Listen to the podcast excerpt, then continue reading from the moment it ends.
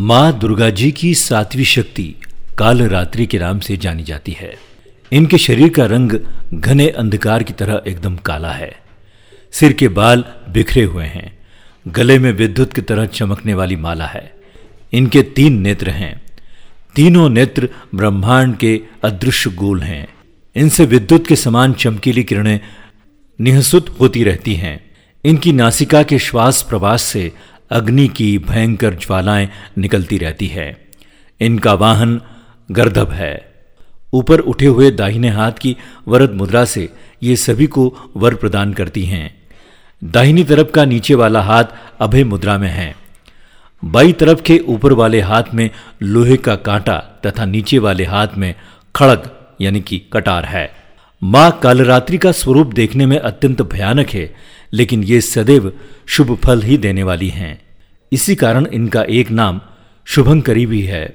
अतः इनसे भक्तों को किसी प्रकार भी भयभीत अथवा आतंकित होने की आवश्यकता नहीं है। दुर्गा पूजा के सातवें दिन माँ कालरात्रि की उपासना का विधान है। इस दिन साधक का मन सहस्त्रार चक्र में स्थित रहता है। उसके लिए ब्रह्मांड की समस्त सिद्धियों का द्वार खुलने लगता है। इस चक्र में स्थित साधक का मन पूर्णतः माँ कालरात्रि के स्वरूप में अवस्थित रहता है। उनके साक्षात्कार से मिलने वाले पुण्य का वो भागी हो जाता है। उसके समस्त पापों, विघ्नों का नाश हो जाता है।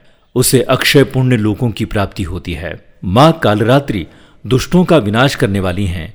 दानव, दैत्य, राक्षस, भूत, प्रेत आदि इनके स्मरण मात्र से ही भयभीत होकर भाग जाते हैं।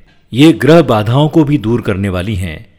इनके उपासक को अग्नि भय, जल भय, जंतु भय, शत्रु भय, रात्रि भय आदि कभी नहीं होते। इनकी कृपा से वो सर्वथा भय मुक्त हो जाते हैं।